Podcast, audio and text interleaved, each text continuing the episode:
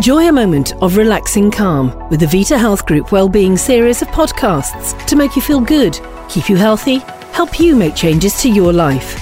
Vita Health Group is an award winning market leader and has been at the forefront of healthcare for the past 30 years. Vita Health Group, making people better. Yes, time for another of the Making People Better podcast from Vita Health Group. Thanks so much for joining us. I'm Glenn Thompson, and of course, the aim of this series, uh, we hope, is to raise awareness of what Vita Health Group has to offer. And to do that, I'm joined on each episode by various experts in their chosen field. Today's episode is all about exam stress. That's right, exam stress. And to chat about this, I'm joined by Leanne Upton. Leanne is a registered paediatric nurse, and uh, she joins us on the line from Leicestershire. Leanne, how do we find you? Hi, Glenn. Leanne, you're a registered paediatric nurse. What exactly does the job entail? By background, I'm a registered paediatric nurse and I have been working in the school nursing team for the last seven years, supporting children and young people aged 5 to 19 years. So nationally, the role of a school nurse is very similar, but obviously differs dependent on local offers. Predominantly, we work towards public health initiatives, supporting with emotional well-being, continence issues, behaviour, and take an active role in safeguarding. Okay, now tell us about that role in more detail. Of course, you're, you're part of Leicester City. So within Leicester City, you do get a lot of referrals, is that right? Yes, so within Leicester City, we receive referrals from professionals, parents, and young people themselves can refer at drop in clinics or via Chat Health, which is a confidential text messaging service. Um, we cover a cluster of schools in different teams and we complete holistic assessments um, either face to face or via the phone. And we either provide targeted support through our service or signpost or refer to an alternative service that is best placed to support the young person. Exam stress, Leanne, is quite a thing these days, isn't it? I mean, I remember when I went to school and uh, was preparing for exams. Yes, it was a stressful time, emotional time, and you just knuckled down and got on with it. But today it's more apparent, isn't it? Why do you think that is? I think young people have a lot of pressures on them from society, social media, and it's building up that resilience to be able to cope with the exam stress and just stress in general. And as part of your job, you do a lot of emotional well-being, don't you, for people and students, young people who want to undertake exams. I mean, that emotional well-being is very important, isn't it? Yes, part of that emotional well-being support is often triggered by exam stress and that can result in young people feeling quite low in mood being at risk of maybe harming themselves through self harm or so what we do offer is like I say that holistic assessment and if it's identified that those thoughts and feelings are triggered by exam stress then we will offer support around exam stress. And do you find that exam stress is isolated or are there other factors that contribute towards this? So, exam stress can be isolated. It's understandably a very stressful time, particularly as we can't control the outcome and young people can put a lot of pressure on themselves to perform and they can be fearful of the shame and embarrassment if they don't do as well as they hoped. This is also where parental or carer support can be important. As a parent, you can be supportive by talking to your child about their exams positively and praising them for trying their best without putting unnecessary pressure on them. And if people are putting unhelpful pressure on you, it's important to talk to them about how it's making you feel because they might not realise. And sometimes when we feel overwhelmed, it is hard to make changes on our own. And parents and carers can also support by helping their children to implement the coping strategies for exam stress that we will talk about soon. And young people may also have contributing stresses such as illness, bereavement, relationship or friendship difficulties. And if you're already feeling this pressure, then this can heighten exam stress. And what are the, some of the typical symptoms of exam stress? I mean, how do you identify it? Exam stress can affect anyone, and most people do feel pressure, stress, and anxiety when it comes to exams. We've all had exams, and most of us will remember how we felt. Anxiety is the feeling that you get when you're worried or scared about something. Sometimes anxiety can be helpful as it keeps you safe from danger, and some people in relation to exams are really motivated by the pressure. However, sometimes it can feel overwhelming and make us feel panicked. Symptoms of anxiety vary from person to person, You might feel your heart beating really fast, feel sick, dizzy, clammy, and in particular with learning, you might have difficulty concentrating or remembering things. Anxiety can have an impact on daily living, so you may have trouble sleeping, a decreased or increased appetite, or not be able to enjoy exercise or activities that you used to. Nerves are a normal feeling, the same as we feel happy, angry, sad, or excited. But when this is stopping you from living your life with enjoyment, then it is important that you make some changes or seek support.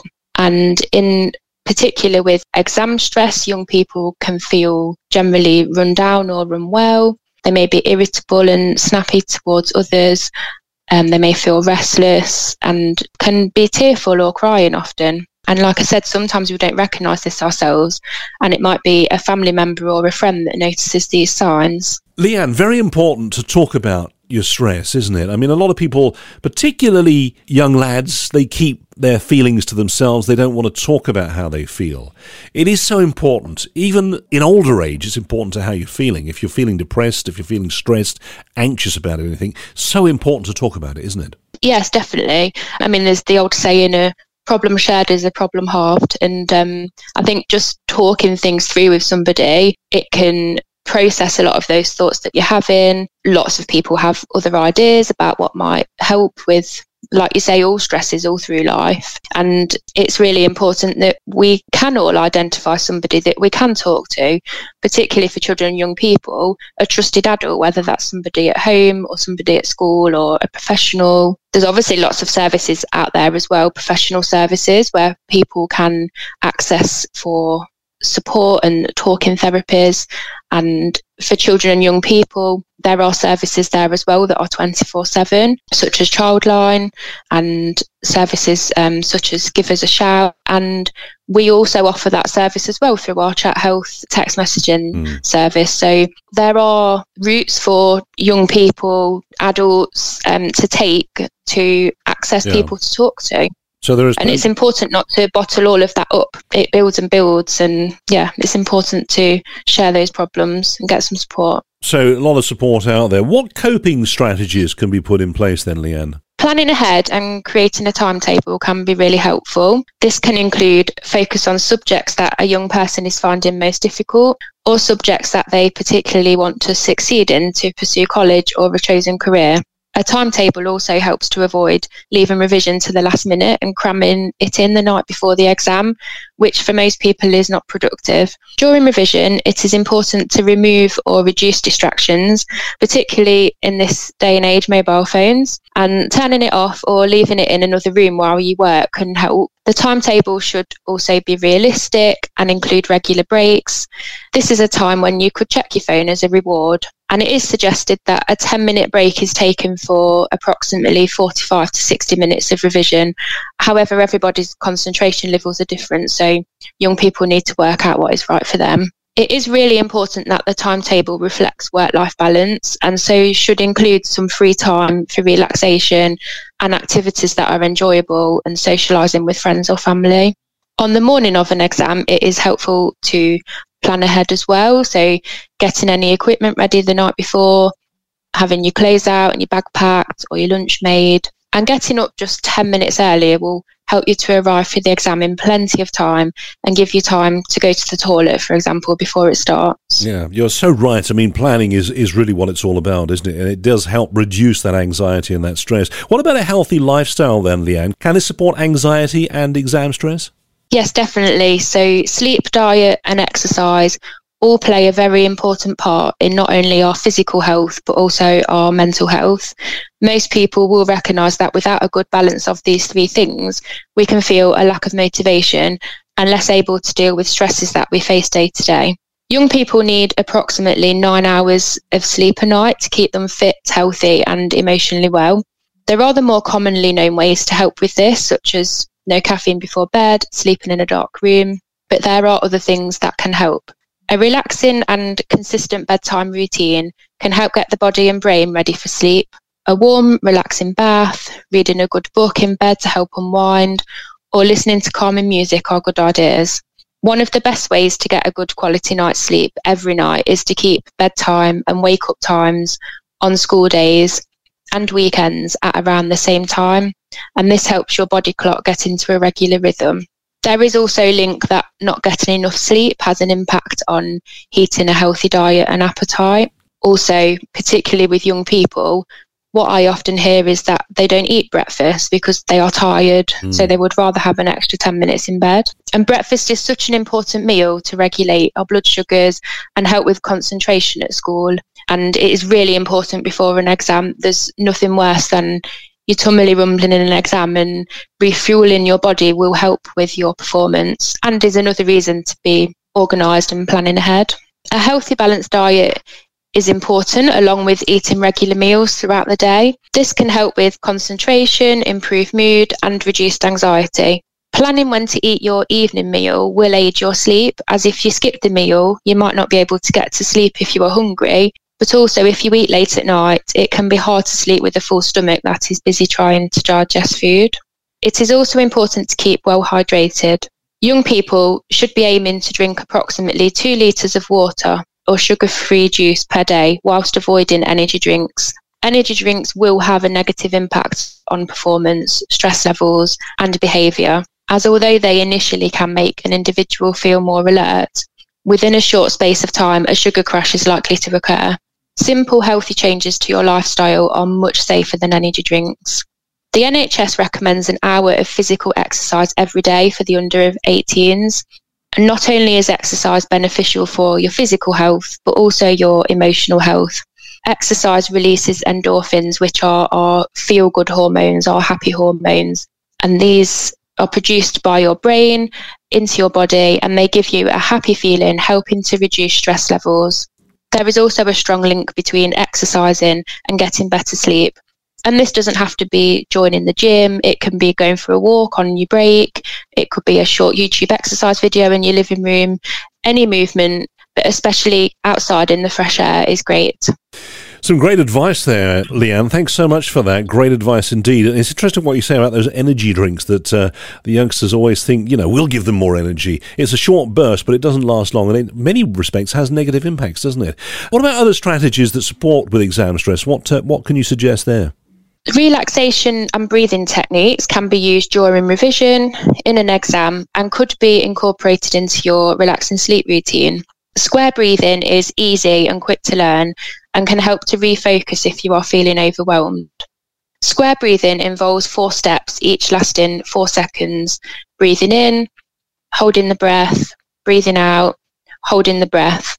So if you imagine a square or draw a square with your finger in the air, you move around each side of the square every four seconds, continuing to breathe in, hold, breathe out, hold until you feel calmer. That's a good one. I'm going to try that one. I'm going to give that a go. It's something that you can do without anybody else noticing that you're doing it. So if you are in an exam and you have those feelings of being overwhelmed, once you've been practicing that, you can mm. do that in your head and it's quite personal and private to you. There is also the practice of mindfulness, which is about taking the time to stop and focus. Over the course of a day, you will often react, feel, and do things without thinking about them. When you stop and focus on your thoughts, feelings, behavior, and everything around you, you can start to practice mindfulness. So take a moment to think about where you are sitting right now. Now ask yourself the following questions What surface is my body in contact with? What does it feel like? Is it cold, hard, soft, or something else? What can I smell? What can I hear? What can I feel? How am I feeling? And once you have started to ask yourself these questions, the next step in practicing mindfulness is acceptance. Accept how and what you feel in that moment without judging yourself, your behavior, your thoughts, or emotions. And this is called the practice of mindfulness. Some people find it helpful to have a kit that they go to for when they need to feel calm. These kits can be made from things you may already have in your home and should include something for all five of the senses so touch, sight, hearing, taste, and smell. For example, this could be a nice hand cream, a fluffy blanket, or a fidget toy. It could be a photo that brings back a happy memory. You could include some headphones for listening to music and something that when you taste it makes you feel happy, such as a small piece of chocolate or a sweet or some water. And really focus on what you are eating or drinking. The smell element is actually about your breathing. You could draw yourself a square, for example, to remind you of the square breathing technique. Wonderful. All right, some great advice there. And uh, that breathing and also the water as well. We don't drink enough water generally. I certainly don't myself, but uh, young people need to, you know, as you said earlier, keep well hydrated. What about other top tips that you might have, Leanne? So, trying to smile and stay positive. There are lots of pressures put on young people around their exams, and we want them to achieve to the best of their potential. But there are always other options and often alternative routes into most careers. All you can do is try your best. And for that, you can be proud of yourself. It's important to reward yourself after an exam and do something fun. And hopefully, applying some of the strategies discussed will make things feel a little easier. And it's just really important that if a young person is struggling with exam stress and they do recognise that that is having an impact on their daily life, it's really important to reach out to a trusted adult or professional for further support. Leanne, some great advice there. Thanks so much for joining us on today's podcast. Of course, uh, Leanne Upton, a registered paediatric nurse, and it's all about, of course, exam stress today and how to alleviate that stress. You know, talk about it. Talk about how you're feeling to people, um, you know, your family, your friends, close people to you. Talk about and uh, just get that sort of weight off your mind. Don't let things get on top of you. It's so important to talk, isn't it, Leanne? Yes, definitely. Like I say, there's there's lots of people around you for you to reach out to. So make sure you do do that. Absolutely. All right. Well, thanks for joining us on today's podcast. That's uh, Leanne Upton there, as I say, a registered paediatric nurse working in Leicestershire. Another one of our Making People Better podcasts here at Vita Health. And uh, if you want more details on uh, what Vita Health can do to help you, head over to the website. Lots of details on there, vitahealthgroup.co.uk. I'm Glenn Thompson. Do join us and do check out the other podcasts in the series. But it's been good to have your company today. Thanks so much. Thank you for listening to this Making People Better podcast, part of the Wellbeing series from Vita Health Group. Improving your lives physically and mentally drives everything we do, and getting you back to doing what you love is our priority. Vita Health Group, making people better. www.vitahealthgroup.co.uk